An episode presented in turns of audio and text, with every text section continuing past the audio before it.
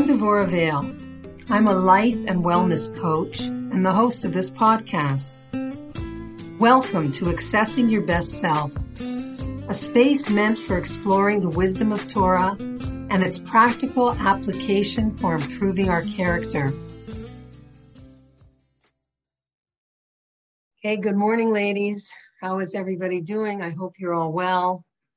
I hope you're all on a high Shavuos.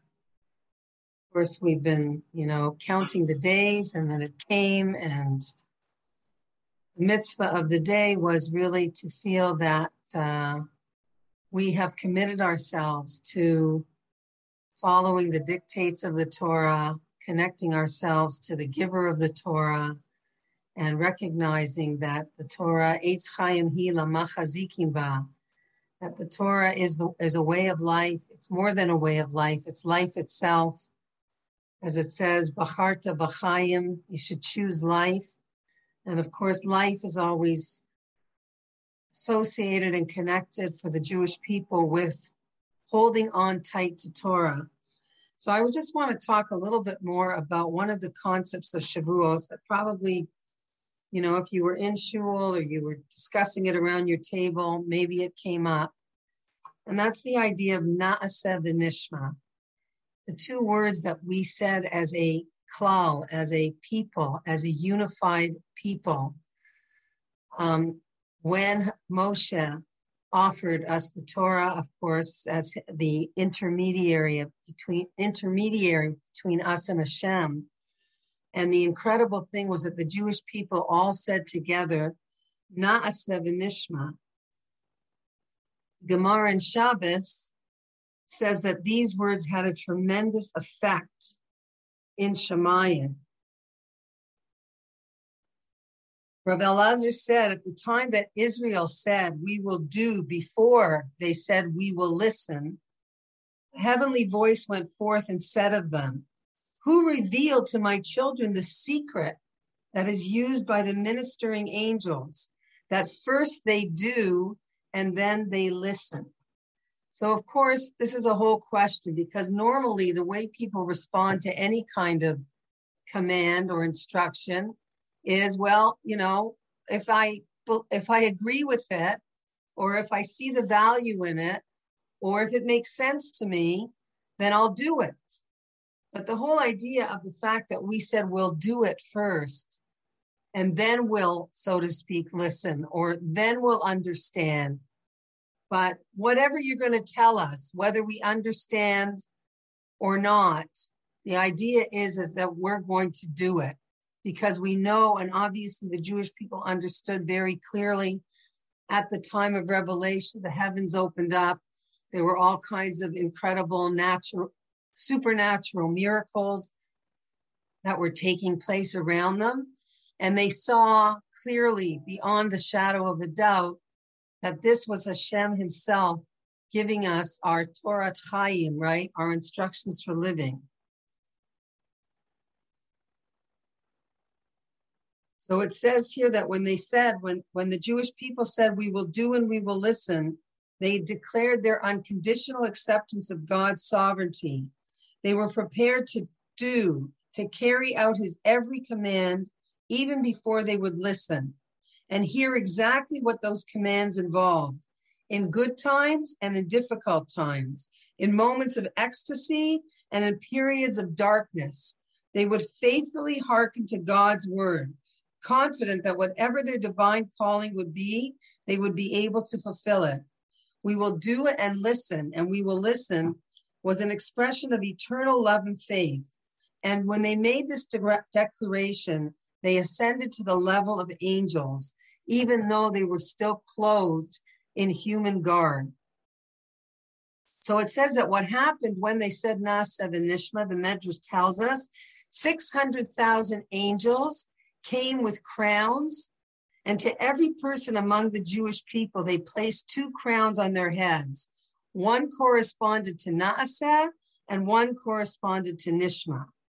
So, what is it about these words?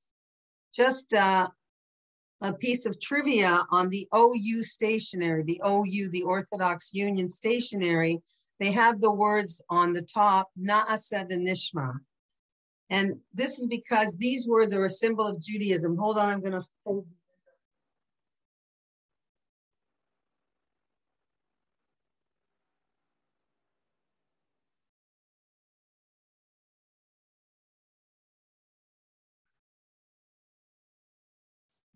And the idea is something that is very counterintuitive to us. But the idea is, is that I don't need to understand something in order to do it. My actions are not always based on my understanding. Now, of course, we're allowed to understand the mitzvot. And the more we understand the mitzvot, you know, and the more deeply we understand the mitzvot, obviously, the more kavana we can bring to them. We are people who have an intellect, human beings, their head is at the top of their body, which indicates the fact that we have da'as, we have the ability to think and understand, as opposed to animals whose heads, generally speaking, are on the same level as their bodies you know, somebody, uh, I think on Shavuos, I heard the idea that's because animals live for Olam Hazeh. An animal is all instinct, an animal's whole being is devoted to survival. So the head is on the same level as the body. I asked about giraffes. But even a giraffe, the only reason that his neck is so long and his head is so high is because his food is there on the top of the trees. That's where he gets his sustenance. But everything about an animal is just devoted to survival and olam hazeh. A human being is made with his head on the top because we are really created for olam haba, right? With the ability to choose, the ability to think, and the ability to make choices that are not only this worldly focused, go beyond just physical survival, but are focused on becoming the greatest person that we can through choosing correctly and obviously choosing our master, choosing connection to the one who will take us not only from this world, but into the next world. So, as much as we're supposed to understand the mitzvot, there are certain mitzvot, of course, that we can cannot understand. That even escape, so to speak, the wisest of all men, Shlomo HaMelech, right? It says that he understood a lot of the chukim, the mitzvot that are supposed to be beyond human comprehension. But I think it was the para aduma, the red heifer, that they say even Shlomo HaMelech could not understand. Because obviously, if our belief and trust in Hashem is based on our limited ability to understand, then it's not really belief and trust. Belief and trust is the ability for the human being to surrender his intellect and say, obviously, I am not God. There are things that are beyond me. There are things that I will never understand. But the same God who gave me many mitzvot that I can understand, right? Don't steal, don't murder, set up laws of ju- set up courts of justice, and things that obviously make sense in terms of society functioning well. Part of emuna is that even those laws and mitzvot that I obviously will never understand, you know, why can't I wear linen and wool together? What's what's the big deal? What's the problem? How could that be important? This is where a person who's a true ma'amin, a true believer, bows their head and says, I'm not God. God knows better, and he understands the way the world functions on a physical, on a spiritual level, and what, you know, what effect all of the mitzvot have, not only on my doing them, but on the world at large. Can everybody hear me? Because it says my, yeah, okay. So every mitzvah that we can understand, we're told, still has an aspect to it that we cannot understand. For example, we all understand the mitzvah of tzedakah, that we're supposed to give a tenth to tzedakah. But we could ask the question, why a tenth? Why not a ninth? Why does it have to be a tenth? So this is always the chok part of the mitzvah. Okay, so there's a famous Gemara that talks about a man named Dama ben Nasina. Now it's so interesting because this Gemara deals with the mitzvah of kibbud av v'em, honoring your parents, considered to be one of the most difficult mitzvahs in the Torah. And the example that the Gemara brings down in Kedushin is the example of a non-Jew, a Gentile, named Dama ben Nasina, from whom we're supposed to learn how to do kibbud av v'em. So the Gemara says, how far does the mitzvah of honoring one's father and mother extend? Rav Ula answered them, go and see what one idolater did in Ashkelon, and his name was Dama, son of Nasina. It once happened that the sages wanted to buy certain merchandise from Dama, son of Nasina, at a price that would give him a profit of 600,000 gold dinars. But the key to the chest that contained the merchandise was lying under his father's pillow, and his father was sleeping at the time. And Dama, son of Nasina, did not disturb his father. So this um, son didn't want to wake up his father because the key to the money that he needed to make this business transaction or sorry, to the merchandise that these people wanted to buy was actually obviously Jews that came to, to buy it. He didn't want to wake up his father. So this is very commonly one of the examples that parents give their kids. You know, when they try to teach them this mitzvah of honoring them, they'll say, you know, you can't wake me up when I'm sleeping. Just like if this non-Jew knew not to wake up his father and to forego an incredible business opportunity, then kal vachomer, as they say, a fortiori, how much more so should you not wake me up just to disturb my sleep?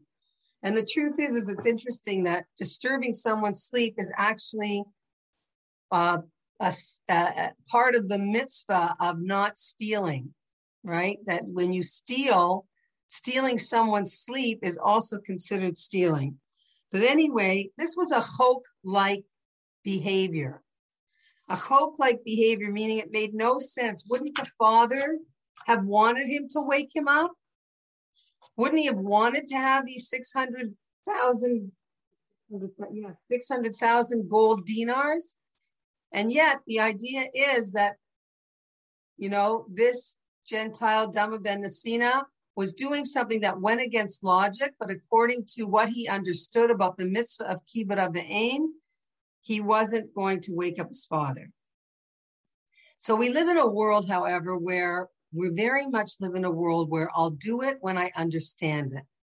And this has affected our mitzvah observance as well. I'm only going to do the mitzvah when I understand it. And what, what this demonstrates is a commitment not to Hashem, but a commitment to ourselves because on some level we worship our intellect. But what Na'aseh v'nishma was saying is Hashem, we trust you so much that even if we don't understand it, we'll do it anyway. So there's a value to doing it even if you don't understand, but there's also a value to Nishma because if there wasn't, we would have just said nasa, we'll do it, right? But the fact that it was followed by the word venishma, and then we'll understand it. We'll go into the details of it. We'll learn more about it.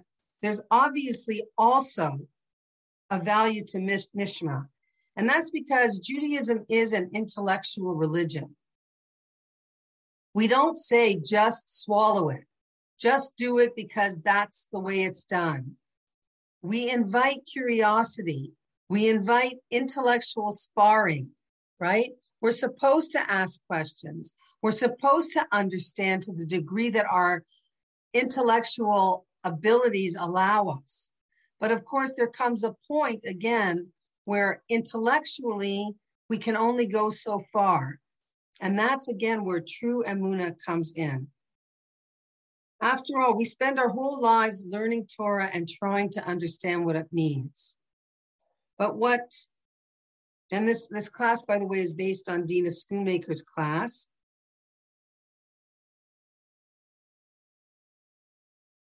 So in our world, she says, everybody wants explanations. And it's not a good habit to say, I won't commit if I don't understand. Because sometimes in life, we have to commit even if we don't understand. So she was talking about a certain principal in a school who was very strict, but very well loved by the girls. And the principal would say when girls ask lama, why, there's two types of lamas, two types of, no, there's two types of questioners. There's sincere questioners who ask the question because they have a real desire to understand. But then there's people who question, and I'm sure we all know these people, right? Including ourselves at times, who are really questioning, not because they want to know the answer, but they want to challenge, right? They want to challenge or argue in order to be able to push away the um, possibility of them having to comply with the demand. So even when a person asks why sincerely, it's not always good for a person to always get an explanation. Because in life, you may have to do things that you don't understand. And we see this a lot in marriage and in child rearing.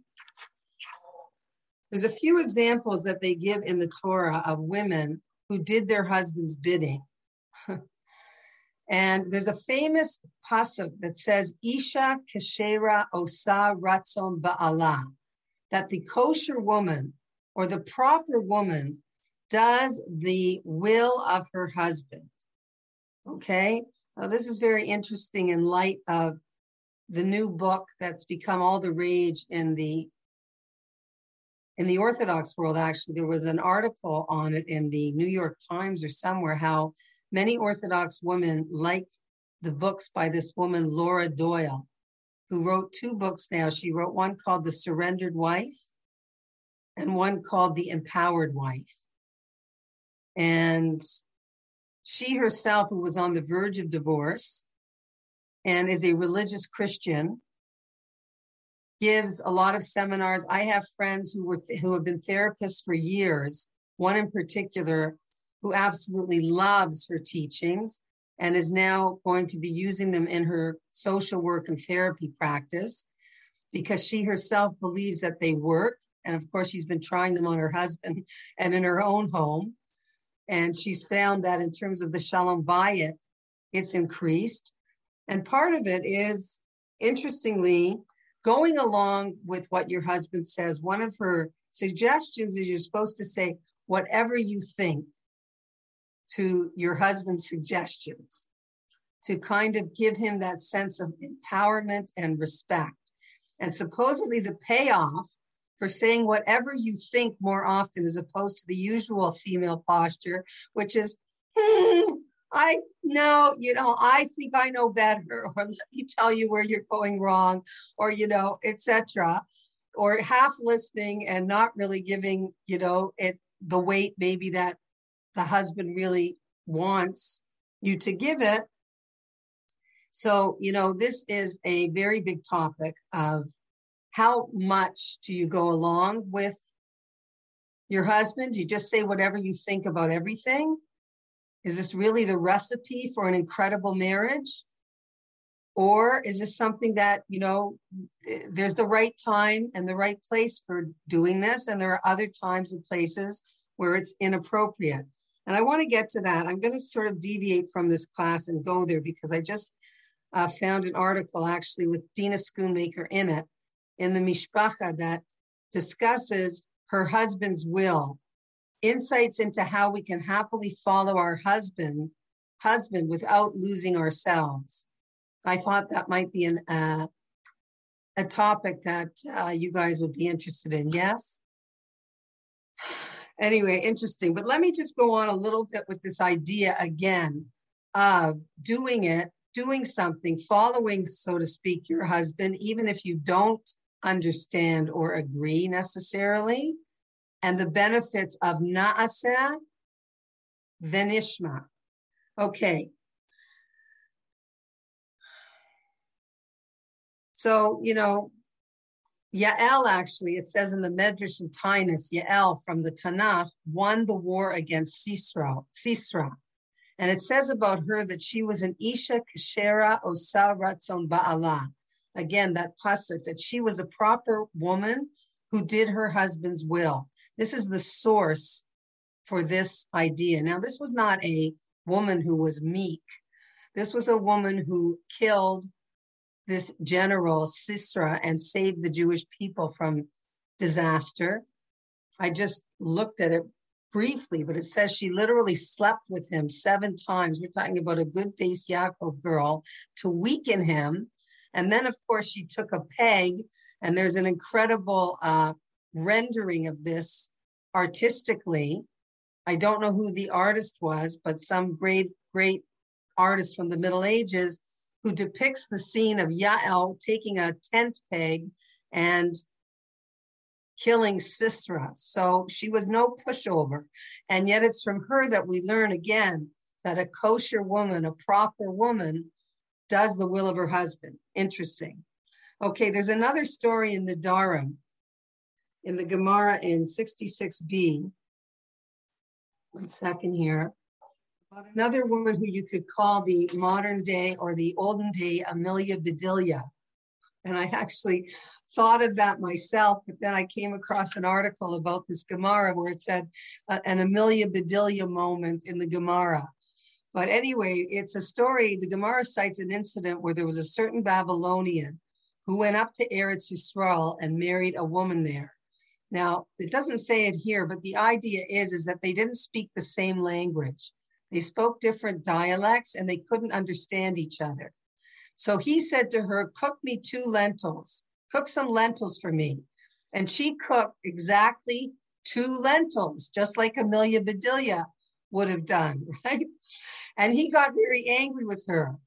On the following day, so that she would not repeat what she had done, he said to her, Cook a gariva, a saya for me, intending a large amount. She cooked an actual saya for him, far more than what one person could ever eat. He said to her, Go and bring me two butsine, intending small gourds, as small gourds are in the American is what that means in the Aramaic dialect. Instead, she went and brought him two lamps, which are called butsene in the Aramaic dialect spoken in Eretz Yisrael, as opposed to in Babylonia. Okay, now he was really angry. He was getting nowhere with this wife. And in anger, he said to her, Go and break those lamps, what she understood as lamps, on the head of the bava. So bava means a gate in the Ameri- eh, sorry, in the Aramaic dialect spoken in Babylonia. She didn't recognize this word. And at that time, there was a great sage who was a uh, talmid of Shammai, as in terms of Hillel and Shammai. And his name was Bava ben Buta, and he was sitting as a judge at the gate. So she went and broke these two lamps on his head. Since his name was Baba, and his her husband told her to take them to Baba and break them there. And he said to her, What are you doing? What is this that you have done, this great sage? And she said to him, Well, this is what my husband commanded me to do. And Bava replied, He said, Because you fulfilled your husband's desire, he gave her a bracha. He said, May Hashem bring forth from you two sons corresponding to these two candles or these two lamps, like Bava ben Buta. So you should have two sons who are as great as I am he was, of course, one of the great sages of that time. And this is the bracha that he gives or gives this woman, Amelia Bedelia, the first Amelia Bedelia, the Jewish. See, everything comes from us. anyway, this is the bracha that he gives her for doing the will of her husband. Okay. And the fact was that she did it obviously without even understanding why. I mean, to any normal person, no matter what, going to break these lamps on the head of the greatest sage in Israel, obviously, unless she was completely not with it, which the Gemara does not say, she did this purely out of wanting to do what her husband tells her.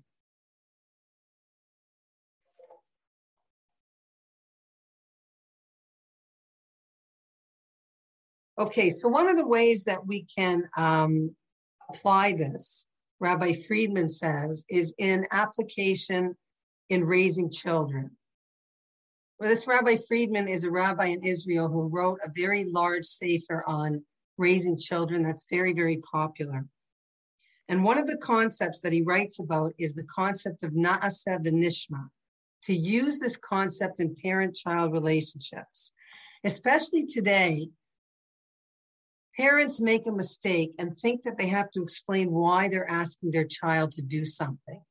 You know, we all know, and I'm sure you came from the same generation as I did, and I'm sure it was even more like that in generations before ours, where, you know, there was an unwritten and unspoken law that you do it because I said so, right? I mean, there is no explanation, and there doesn't need to be an explanation because I said so is perfectly enough for the child to do what he's told, you know? And I once read somewhere that, you know, however that generation may have erred in bringing up their children, whatever they did and whatever they said, they said with tremendous confidence because I said so, because that's the way it is. And he says that today, you know, people might do things better in certain areas, but everything they do, they do it with a lack of confidence, with a, I don't know if this is going to destroy my child's self esteem. You know, I've got to be careful that I keep their self esteem intact. I have to say it this way and not that way. And so you know part of the hesitation that they did not have at all they didn't read all the the parenting books they didn't go to all the parenting experts you know we might make those mistakes and err in terms of our lack of confidence or our tentativeness on the worry of destroying our child's self esteem. And this is basically the idea that this rabbi is putting forth. He says that, you know, this is a mistake when you think you have to explain everything to your children. You know, even saying something like, I'm really tired. I didn't sleep well last night. Do you think you could set the table for me? Could you set the Shabbos table? Or he says it in a different way, even if you put a positive spin on it, like it's such a big mitzvah for you to set the Shabbos table. How would you like to do that for me? So even selling it that way, he says, is not good. Na'aseh v'nishma means the best way to get the table set is to say, could you please set the table? And interestingly, even in these marriage books, this is also supposed to work with husbands. Instead of a preamble and a whole, you know, essay on why you'd like your husband to do what you'd like him to do, and sort of trying to, you know, come to it in a very sort of roundabout way, the best way is in a direct, non complicated, simple way you get better compliance when you don't give reasons. Otherwise, you give other people a guilt trip. You know, please do it. I'm tired.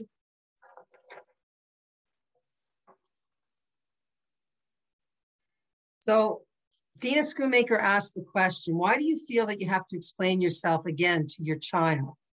Usually because you feel you want to be inclusive. You think you're explaining to be educational, democratic, but all your nice reasons is not the way the child receives it. Okay, and I think this is true of spouses too. The child views you as apologetic, insecure, and maybe if you have to justify yourself, you're probably not correct. You don't have the confidence that a parent is supposed to have. and a child senses a weakness. And like she says, we do this with husbands too. Can you please do this? I'm so tired. I have a headache. The kids drove me crazy today. And the husband feels guilted in into it. It's better to just ask without the blah, blah, blah, blah, blah.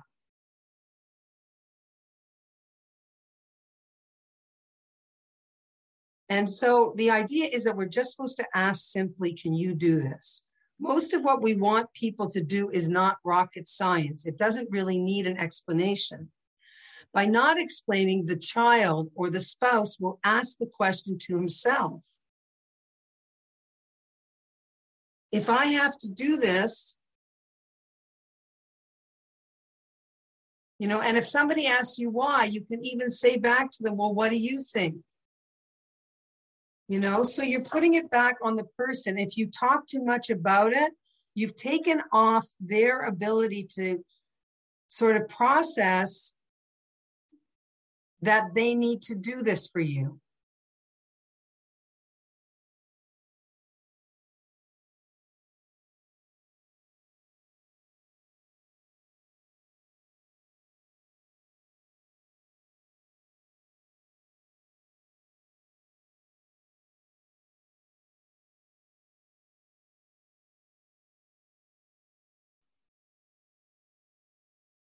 Hi, can you hear me again? Is it okay? Yes? Sorry about that. I don't know what's going on. It's interesting, you know, I, I, I was just reading about husbands in particular.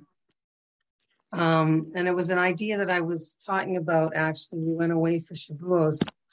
But, and maybe I've spoken about it before, but, you know, according to uh, the Torah idea of the relationship between a husband and wife or men and women. Men are the givers and women are the receivers. And as much as, you know, women will say to me, what do you mean they're the givers? We're the ones that are giving all day long. We're the ones whose whole life is a life of giving, mm. right? Having children, running a house, making meals, thinking about all the pragmatics of life. But actually, according to Judaism, the mystical idea of Judaism, and of course, even our biology, men are the givers and women are the receivers. And I just read an incredible idea. I think, uh, I don't know where I read it. Yeah, I think it was in another shiur by Dina Schoonmaker, where she said, as much as men want to give, they have a conflict and it's rooted in Gan Eden, in the fact that the, the first time Adam listened to his wife, Chava, it did not turn out well. I just love this idea, right? It did not turn out well, not only not for him, but for the entire world and the future of mankind. So, this is where the tension that men have when women say something very simple like could you change the light bulb? You know? And so what and i'm I, I, don't know about you but i'm sure anybody who's married knows this and has seen this with their husbands. So the way they deal with this tension is they'll say something like not now. Mm. Okay. I'll do it in five minutes. I'll do it later what's the problem with it being there for another hour or whatever? And you know, you're trying to get the house cleaned up for Shabbos, and it's like today's the day that we're putting everything in its proper place, right? And if you mention it to your husband, do you think, you know, we could put that away before Shabbos or whatever?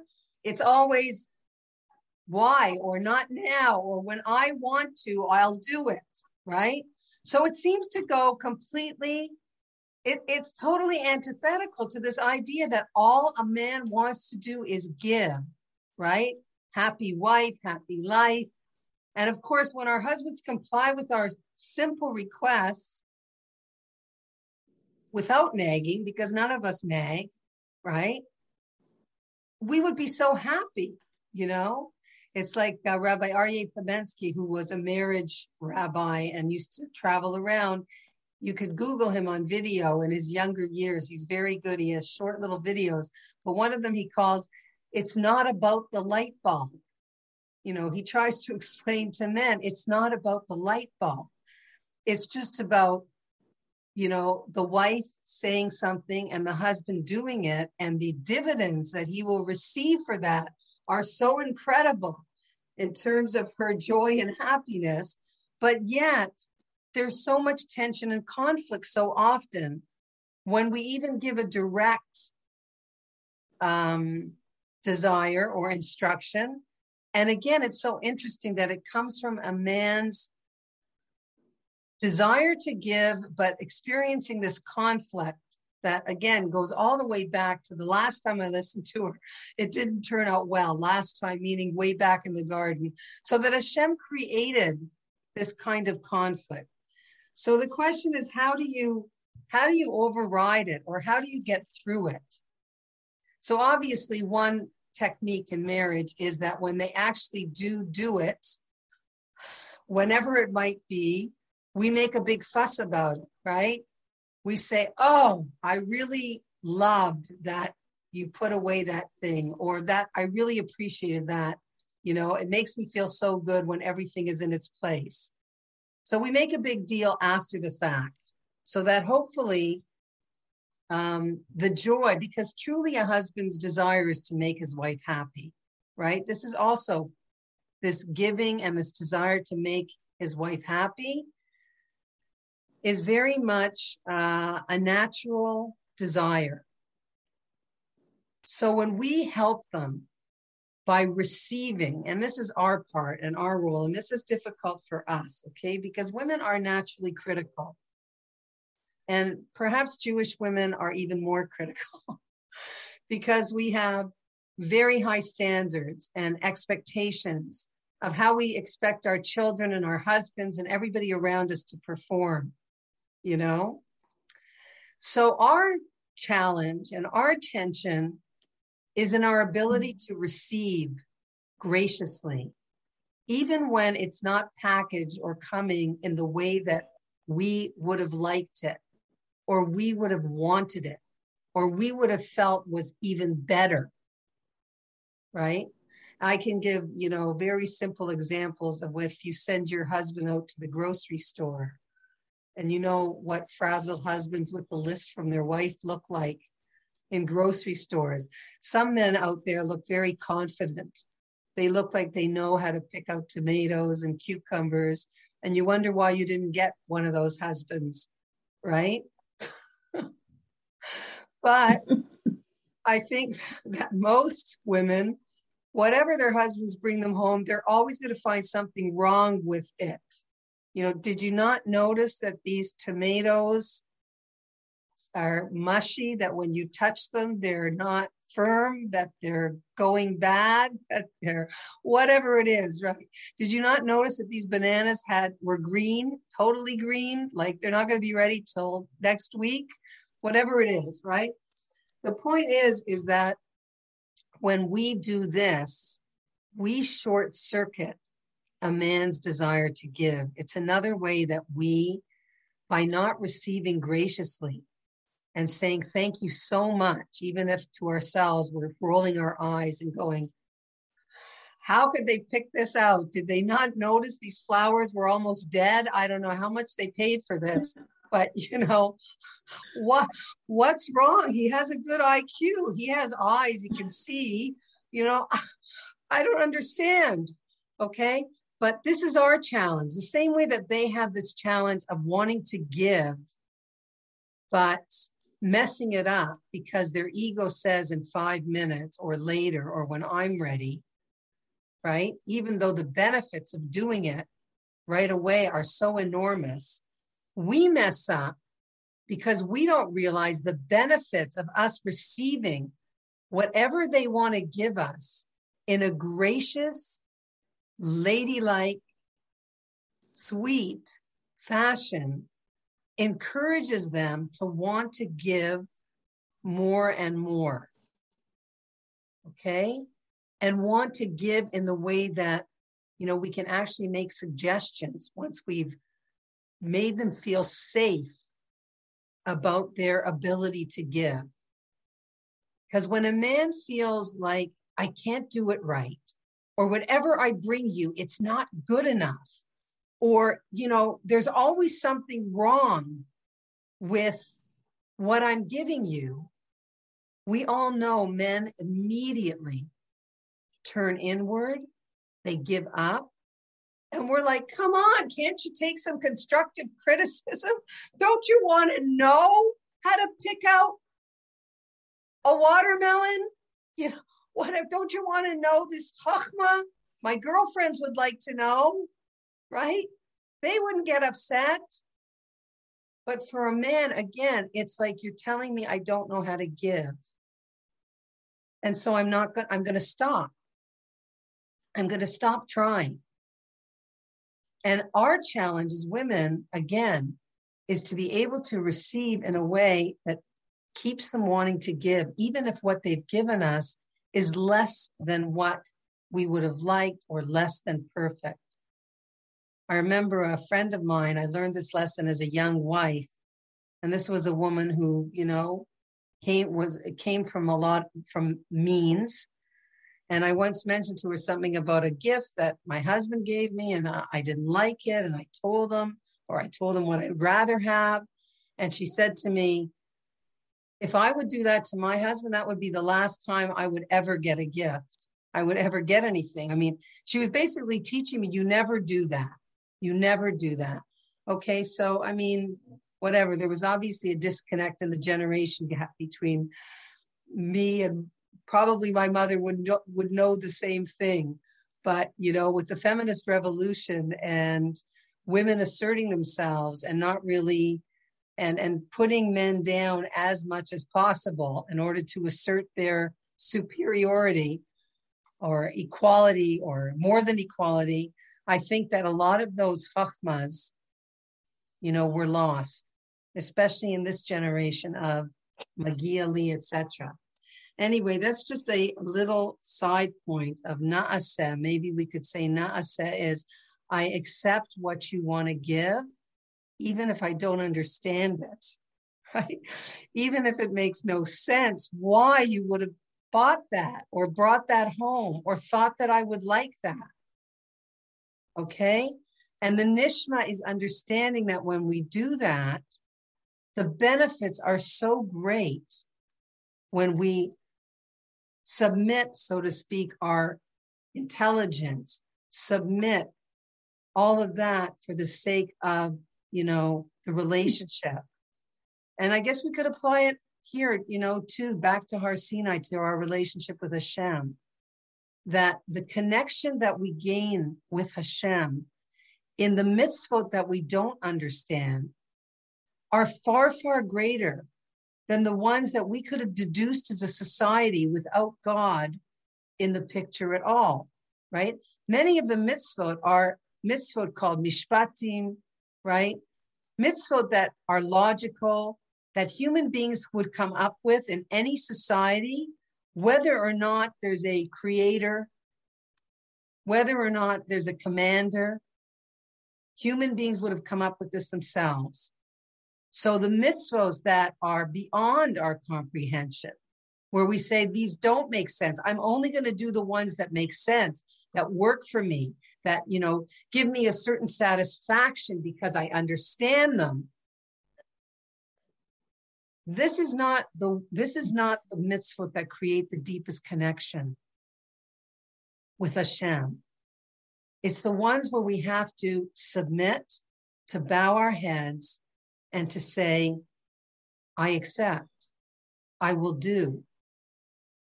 And then perhaps I will understand and gain the benefits afterwards.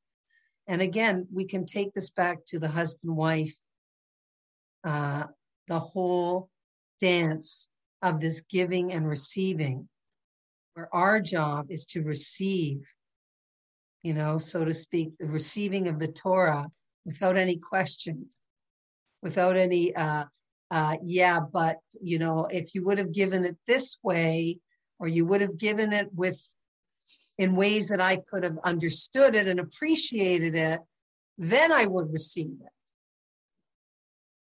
But no, the same dynamic of I'll submit, I'll accept, and then the benefits will come after because God willing, just like in a marriage relationship, the husband wants to give more and more often. And then he becomes interested in what is it that you would like to receive? Because really, I'd like to give you exactly in the way and the thing that you hmm. want. And that becomes the deeper and more, you know, uh, the connection that makes everybody happy, right?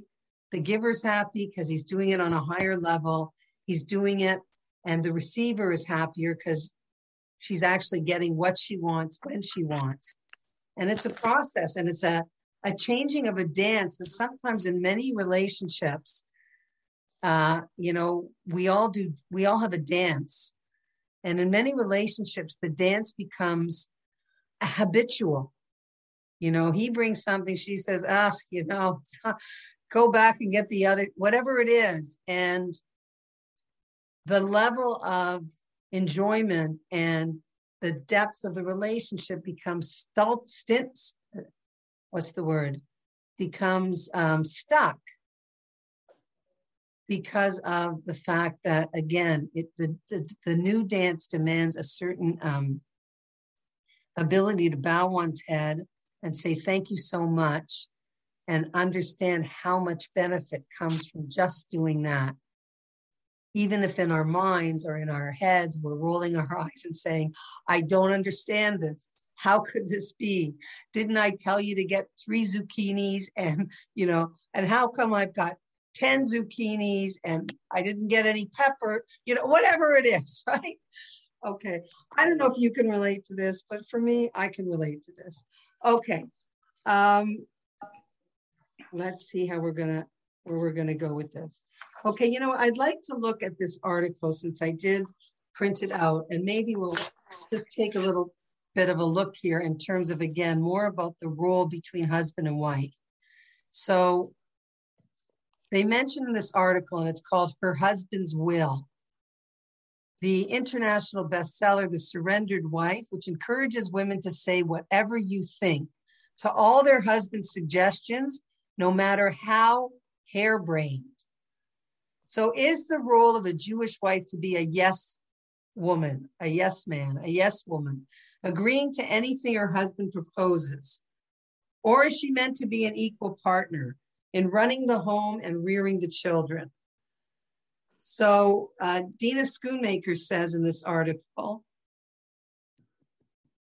if you look at the Torah sources, it's true that the husband is the head of the household, but the wife's role is not minimal.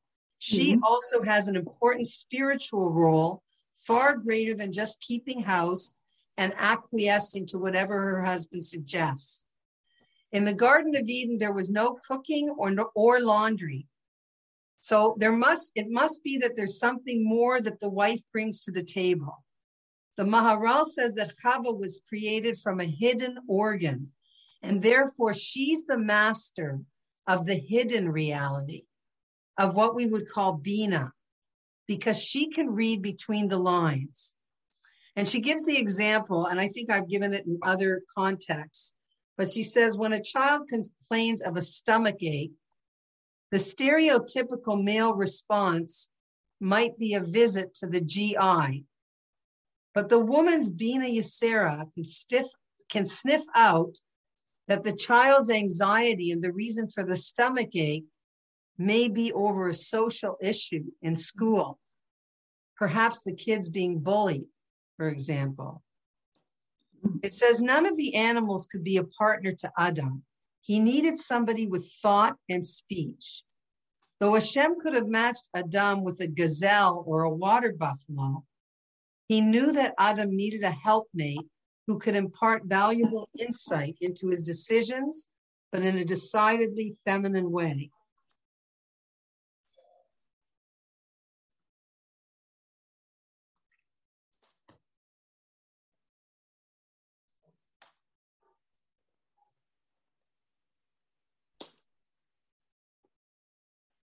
Mm-hmm.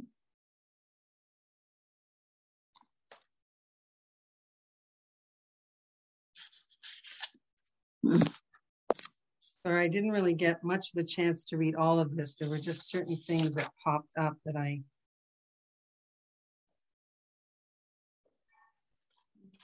Mm-hmm. Okay, so Dina Schoonmaker suggests that the time to really um, go along with your husband's will, the easiest time to accommodate your husband, are when your wishes are not that different, or when the question is fairly inconsequential. For example, which restaurant to go to, or which recliner to buy.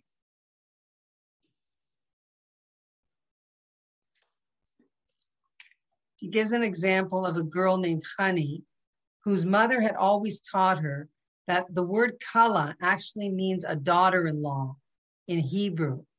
And so her role as a bride should be to integrate into her husband's family culture so that she truly feels like she belongs to them. She should feel more like her husband's relative than her father's, was how her mother put it. So the example she gives is a few months after the wedding, her husband gently asked her if she could dress a little more Shabbosdik on Friday nights. Honey was perplexed because she always wore beautiful outfits and shaitels on Friday night. And what she, so he thought, she thought, what more did he want? So they quickly realized that his mother typically wore an elegant robe and a fancy hair covering to the Seuda. And that was what was considered Kavod Shabbos. So that's what she now wears. Okay. Um, anyway, it's a whole article basically on when do you give in and when do you stand ground. And one of the main points here, and there are many different points, is that if you can give in on things that don't matter that much, that really aren't that important, then it gives you, so to speak, um, money in the bank to be able to stand up and counter things that are more important, things that are bigger issues.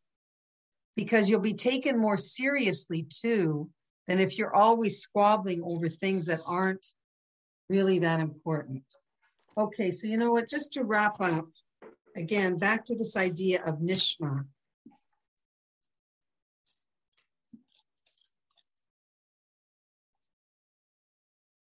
So the nishma part is also that when it comes to parenting or spousing or, or, or being a spouse, there's nothing wrong with after the person has complied with your wishes to do the nishma part. And the nishma part is praising the person for having done what we asked them to do. And we all like to hear about what I did and why what I did was so great because the Sefer HaChinuch ultimately does explain all the mitzvahs. Even if we're already doing it, it's nice to go back and understand what the mitzvah is all about, and it gives the mitzvah more geschmack. It gives it more taste.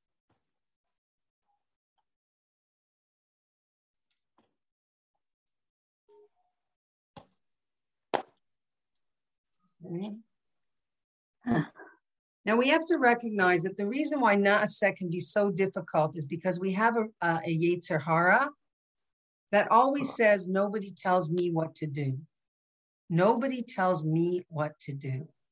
And we know this principle of greater is the one who is commanded and does than the one who is not commanded and does. As soon as a person is told to do something, there's a natural reaction, a reflex reaction of either I'll do it when I understand it or when it's good for me, or I'll do it, like we said earlier, when I want to do it, not when you're telling me to do it. And for those of you who remember from a different class, there's a there's a question that's asked in the Gemara about when the Yetzer Hara comes into a person.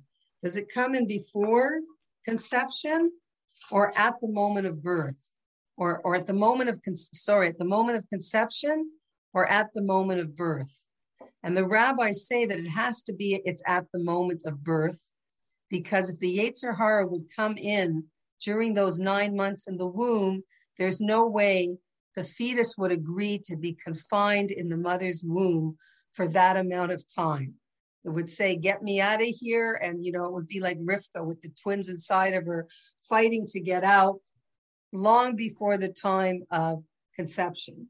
So, again, we have this natural reflex to say, I'll do it when I'm ready. And what we did at Har Sinai, we reached this level of total compliance in a positive way, of understanding that we can trust the one who's giving us these commandments, and we can say, Na'aseh, we'll do it. We know it's good for us. We know it's coming from someone who loves us, from someone who understands the world in a way that we will never understand it. And yes, learning Torah and living Torah, we come to understand and appreciate all of the commands, the ones that are beyond our comprehension, and of course, the ones that are within our comprehension.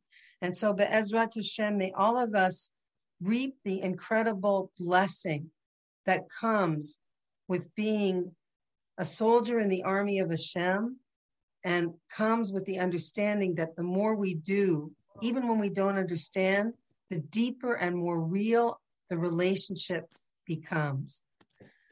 Thanks a lot for listening. This is probably going to be the last class for the summer, but I look forward to learning with you all, God willing, again next next year or as we go into the new new year, Ezrat Hashem. So have a wonderful, healthy, safe, enjoyable summer. And thank you thank so you. much. Thank, Thank you you. so much, Devorah. We'll miss you. Thank coming you. on week after week. Thank you so much, everybody. And I hope to Thank. I hope to see you here and there. Uh, well deserved rest. Thank you That's so much. sure. Enjoy.